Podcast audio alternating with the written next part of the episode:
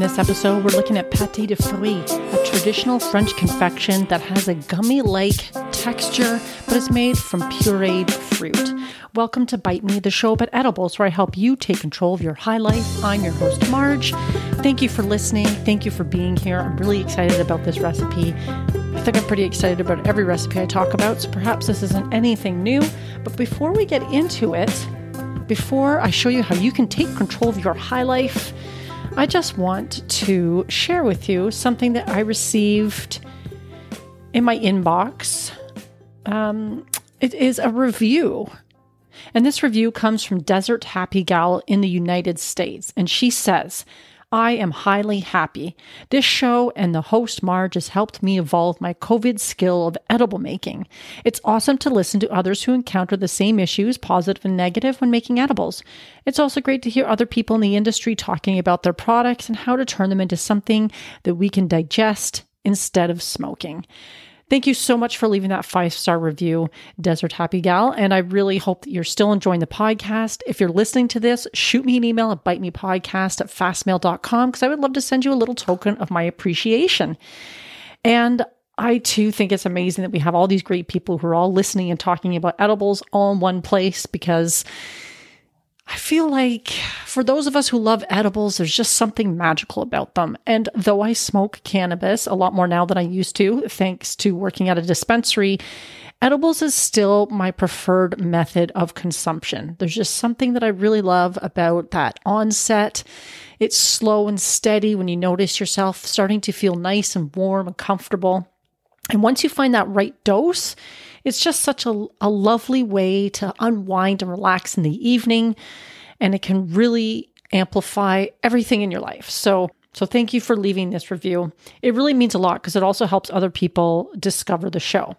And this week's recipe is a little bit different. So I am doing this whole series on gummies, and a pâté de fruits is a little bit different than a traditional gummy. So the recipe that I'm using this week, it was a strawberry pâté de fruits, and I got it from a new book that I picked up called Cannabis Confectionery Art by Christina Van Cleef. And somebody had recommended me this book quite some time ago now. And I wish I could give you a shout out to whoever that was because they had emailed me and I remember we were chatting, I believe, over email, but I can't remember who it was. It was sitting in my Amazon wish list for quite some time before I looked at it again because it has a whole bunch of gummy recipes in this book. And I find that gummies in a lot of traditional cannabis cookbooks, and I own several at this point, they don't do a lot in the way of gummies. And that's probably because the art, as this book suggests, of making candies and gummies and chocolates, there's a little bit more involved. And so you, again, you won't find them in a lot of traditional cannabis cookbooks. So, like I said, this has been sitting in my can or my Amazon wish list for quite some time. I finally decided to pick it up so that I could perhaps use it for the podcast. And here we are. And I wanted to do something. Last week's recipe was a classic gummy, which, if you've tried to make that, I hope it turned out for you. I think you're going to find them really fantastic. But this pate de fruits is a little bit different. And I had tried to make these before, probably about a year ago. There was one of my books that had a pate de fruits recipe in it, and it didn't turn out when I made it. So obviously it was something that I did wrong, but I was successful with this particular batch. And I really attribute it to some of the tips and tricks that the author gives in this book. And if I didn't mention already, the author was Christina Van Cleef. I did try and reach out to her on Instagram with a couple questions regarding the recipe that I made, but at the time of this recording, unfortunately, she hadn't seen my message yet. And I guess I'm not that big, big enough of a deal to get people excited about seeing my messages. So perhaps she'll get back to me and I can update you folks later. But overall, this book is really great. And one there's a few things that I really like about it. So she starts out the book. There's a forward, of course, written by somebody else, and just flipping through the pages right now. Actually, the first chapter in the book is ingredients, tools, and techniques. And I really like this because she puts sort of all in one place a lot of the things that you're going to be needing if you're going to be making a lot of candy. And I'm assuming if you've picked up a book like this, you might be interested in making gummies and candies on a semi regular basis. And There were a few items in here that I'd never heard of that I wasn't super familiar with. So that, and she had comments on all of them. She does also recommend s- tools that are essential to have when you're making candies. One of them being things like candy thermometer and having uh, melted a thermometer a while ago trying to make some kind of candy on the stove. I know how important it is to have a candy thermometer, and often temperatures uh, can change very quickly in candy making, and you have to be on top of it or you're going to ruin whatever it is that you're making. I have also done that. So, a candy thermometer, not expensive, easily picked up at a uh, supply kitchen supply store or on Amazon or what have you. She also mentioned something that I've not I'm not familiar with, and it's called sugar gloves. And this is something I'm probably going to be checking out. I do own uh like oven mitts of course i have silicone oven mitts as well which i really like but the issue with those when you're when you're trying to use them for more delicate work is that it's like having paws and sometimes you need a little more dexterity than an oven mitt is going to allow. And so I'm I'm assuming these sugar gloves do allow that. I looked them up really quickly online and again they're not super expensive but can really prevent you from burning yourself because obviously hot sugar is sticky and extremely hot and can be kind of dangerous if you're not careful. So that's one recommendation that she gives that I think is prudent if you're going to be doing this a lot. She does, of course, recommend molds as well the silicone molds, which are great.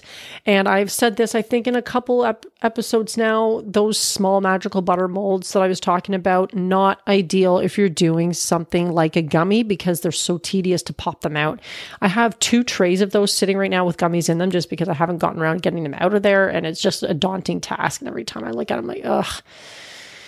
I'll do it eventually, but it's probably not ideal for them to be sitting there either. So, for my personal experience, if you're unless you're doing something like hard candies, it'd be really good for smaller, harder items. Stick with the larger molds, and that's whether you're doing the magical butter molds or something you're picking up off out of a store.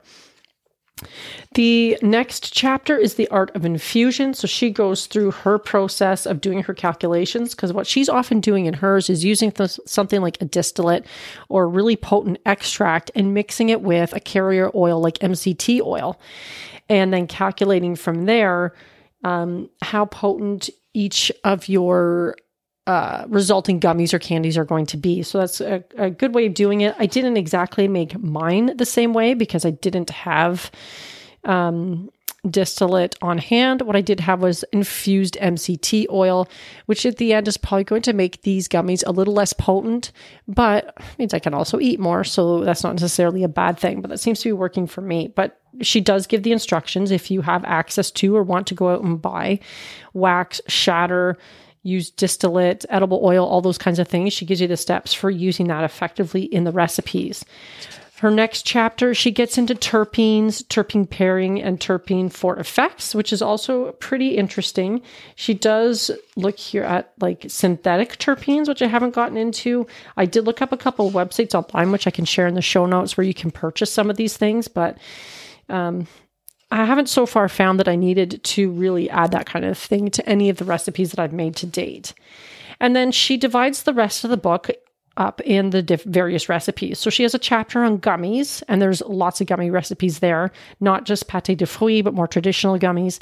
She has a chapter on chocolate, baked good, hard candies, and I haven't explored this yet, but caramels, a whole chapter on caramels. As a sucker for caramels, that really excited me to see that. So, again, some of these items are not going to be found in traditional books. Now, having said that, when I did the recipe for this uh, strawberry pate de fruits, I did end up with a couple of questions, things that weren't entirely clear in the book as it was written on the recipe page, but they still turned out great. So it's not it's anything that I couldn't figure out. But sometimes there were a couple spots where a little bit of clarity, more clarity, especially for someone like me who's no, who's I would consider myself a novice candy maker, but yeah, there's a couple spots where I could have used a little more clarity, but I did figure it out. However, I will say there was one item she missed in this book when it came to the recipe that I was doing, and perhaps I missed it somewhere else in the book, but it really needed to be added at the end of the recipe, and I'll let you know what that is in a couple of minutes.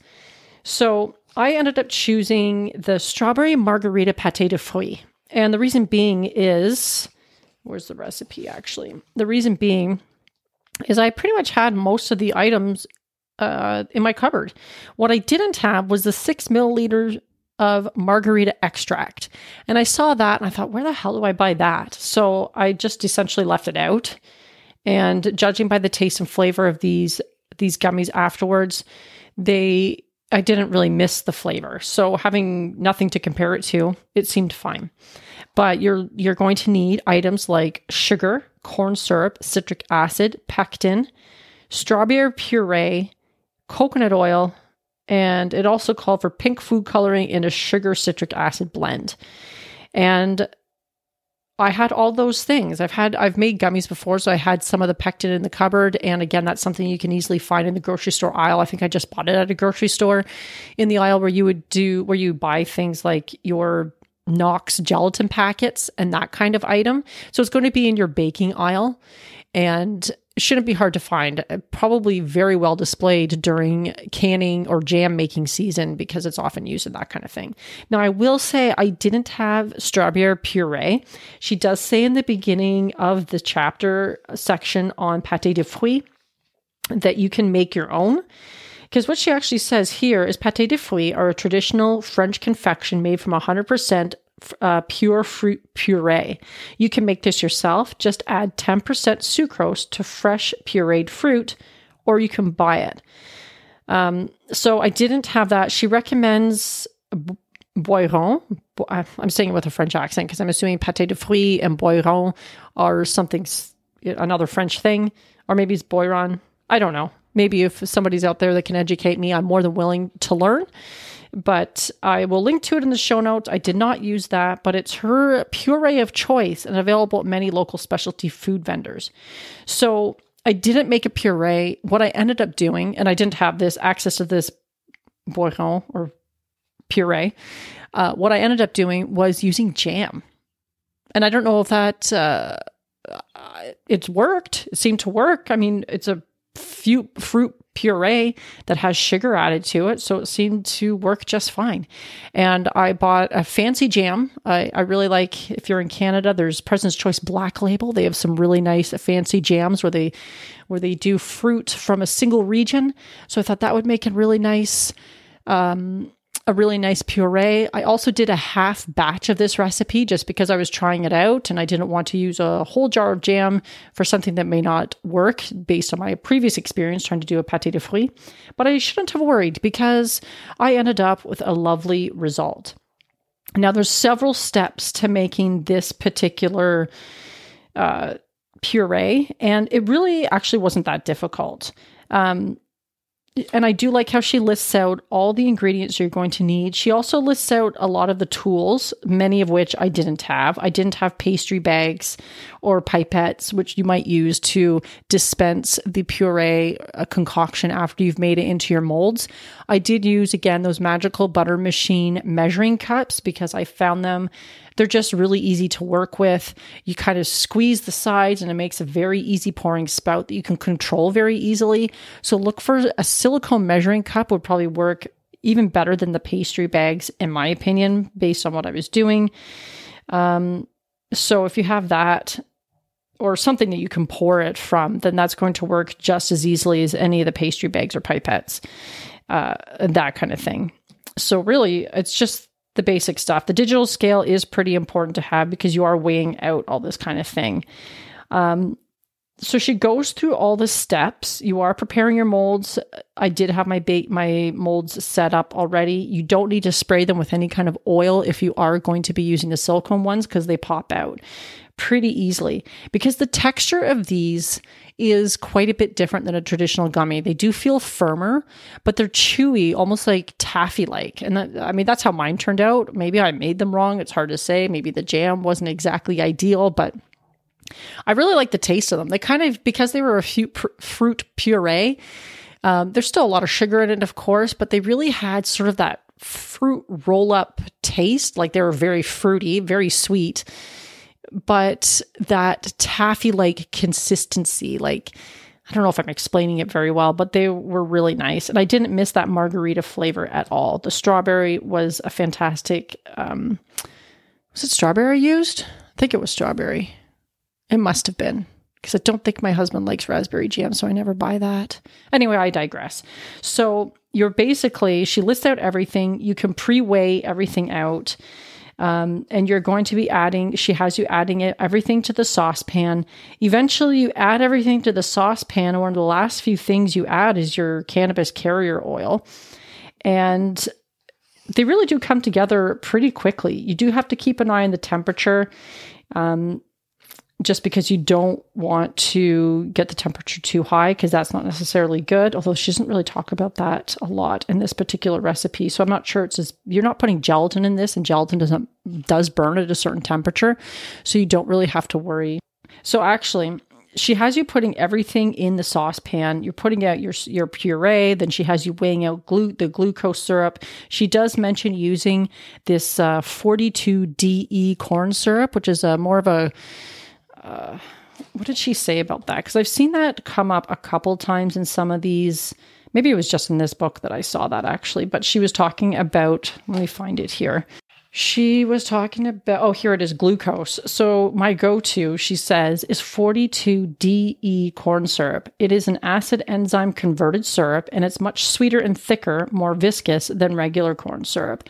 The lower viscosity and higher Brix make it an excellent choice for candy making. I use this in place of regular corn syrup so that I can reduce the amount needed. Too much corn syrup and your candies will absorb more moisture from the air and become sticky. If you can't find this, it's okay to substitute regular corn syrup. Now, I haven't found much, I haven't spent much time trying to find this 42 DE corn syrup. Uh, I think you could probably get that on a place like Amazon or if you had access to some kind of supply store that might carry this kind of thing. Um, I used regular corn syrup and they seem to turn out quite nicely. So if you don't have that and you don't think you're going to be making a ton, I mean, why worry about it? A lot of this stuff is really you're just weighing it out, adding it to the pan, stirring it, whisking it all together. Um, you're going to be boiling it constantly and it's going to start to get really thick. It did say in the book that sometimes you have to whisk for up to 25 to 30 minutes and you have to con- be whisking it consistently to avoid scorching it. But I found that the 25 to 30 minutes was longer than I needed on my stove. I do have a gas stove, so I do have a lot of heat control, but the 25 to 30 minutes was not necessary. It was quite a bit shorter than that. And when you get your desired thickness, you are going to remove it from the heat, stir in your flavoring and coloring if you wish. Another step that I skipped because I found that uh, with the result in the end, I found that I didn't need to add food coloring. I mean, they turned out a, a really deep red, and the taste. I mean, they tasted like like the jam, very sweet, uh, very fruity. So you didn't really need that. You're going to allow it to cool just a little bit. And this is where you're going to put on your gloves and use your measuring whatever measuring method, like I use the measuring cup. This might be where you're going to put it into your piping bags or that kind of thing. Uh, and then you're going to be putting it into your mold. So you're going to, uh, she also mentioned you're going to let them cure for at least 24 hours before you unmold them. So that's what I did. And I was really excited when I when I did go to unmold them, they're almost quite a bit harder than the traditional gummies that I've popped out of molds, but they're very chewy when you eat them. So it was really nice. And you can roll, she gives the option of rolling them in the citric, a sugar citric acid mix if you want to. It says to line them up and let them cure for another 24 hours. You know what? I might have actually missed that part did I? I can't remember what I did. All I know is she says if you let them sit out, if you let these, if you don't let these sit out long enough, oh, damn it, I did miss that part. That is exactly, maybe that was just me reading these things improperly. If you don't let these sit long enough to cure, they will turn to mush. It is important to let the outside harden. It creates an awesome texture and keeps the inside chewy. Don't worry, your patience will pay off. Another small tip if you can't afford molds, you can pour the gummy mixture into a 9 by 13 baking pan and cut them into squares. So, I missed a really essential point here, and that was to pop them out of the molds and let them sit out long enough so they'll cure uh, properly. And somehow I think I misread that to say that if you like you shouldn't leave them out or they'll turn to mush. I know that's how I read it. But here's the thing I put them in a dish. I didn't, so I popped them out of the molds after 24 hours.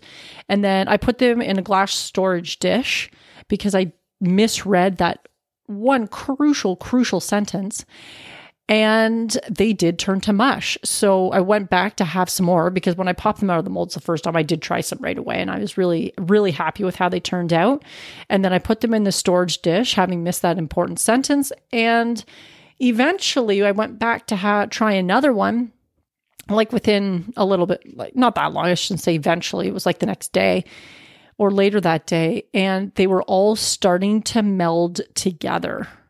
And now when I look at the dish, it's literally like what one giant dish of pureed stuff. Like I'm going to have to probably remelt it to get out of the glass dish because I just didn't do it properly. So just if you're going to do it, make sure you you don't skip that one step because they just kind of all melded together into one big sticky gooey glob that's going to be a pain in the ass to remelt and get out of that thing. But which really ugh, really annoys me because they were so good. And if I just read that properly, I'd be enjoying these things. I really like the taste and the texture. I'm going to try and remelt these and see if I can try it again because I believe it is one of the types where you can remelt them because you you don't have the gelatin that you have to worry about burning or anything. So if you're going to try these out, do as I did. Or sorry, if you're going to try these out, do as I say, not as I do, because you'll have a lot more success and I think you'll really enjoy these. So I'll make sure when I write up this recipe to share with you guys that I put that somehow in bold so that you can see it and also not misread it like I did. That was totally my fault. And I think that was the point I was going to make. And then I just reread it now and I'm just like, oh my God, I can't believe I did that. So, my earlier critique of saying there was one thing that wasn't super clear in the book, well, that was it. And really, it was just my own, my own misreading of the text. And that was completely my fault. So you can find Christina Van Cleef online on Instagram. I'll link to her stuff there as well. And like I said, if I do get a message from her, then I'll update you folks. But it is a great book. She has these pate de fruits. There's all kinds of them. There are black blackberry watermelon lime gummies. She has a section on classic gummies, along with these um, pate de fruits. She has several sections of gummies actually. Starch gelatin gummies. I think she does pectin gummies because those are going to be more of your vegan vegan gummies because they don't have gelatin in them. So she has several sections of different gummies if that's something that you're interested in doing. The white grape CBD gummy actually looks pretty nice. And again, if you're really interested in getting into some candy making, there's chocolate, and I'll certainly be looking at the caramels as well because I just love caramels. A creme brulee caramel. Anyway, I'm making myself hungry. So that's it for this week, you guys. I hope you get a chance to try out this recipe. I have another exciting recipe coming next week. And like I said, I'm lining up a guest who is going to help you take your gummy baking to the next level. And that will be coming up as well. And if you have anything you want to share with me, you want to reach out, you want just want to say hello, by all means, bite me podcast at fastmail.com, or you can always leave me a message on SpeakPipe. And until next week, my friends, stay high.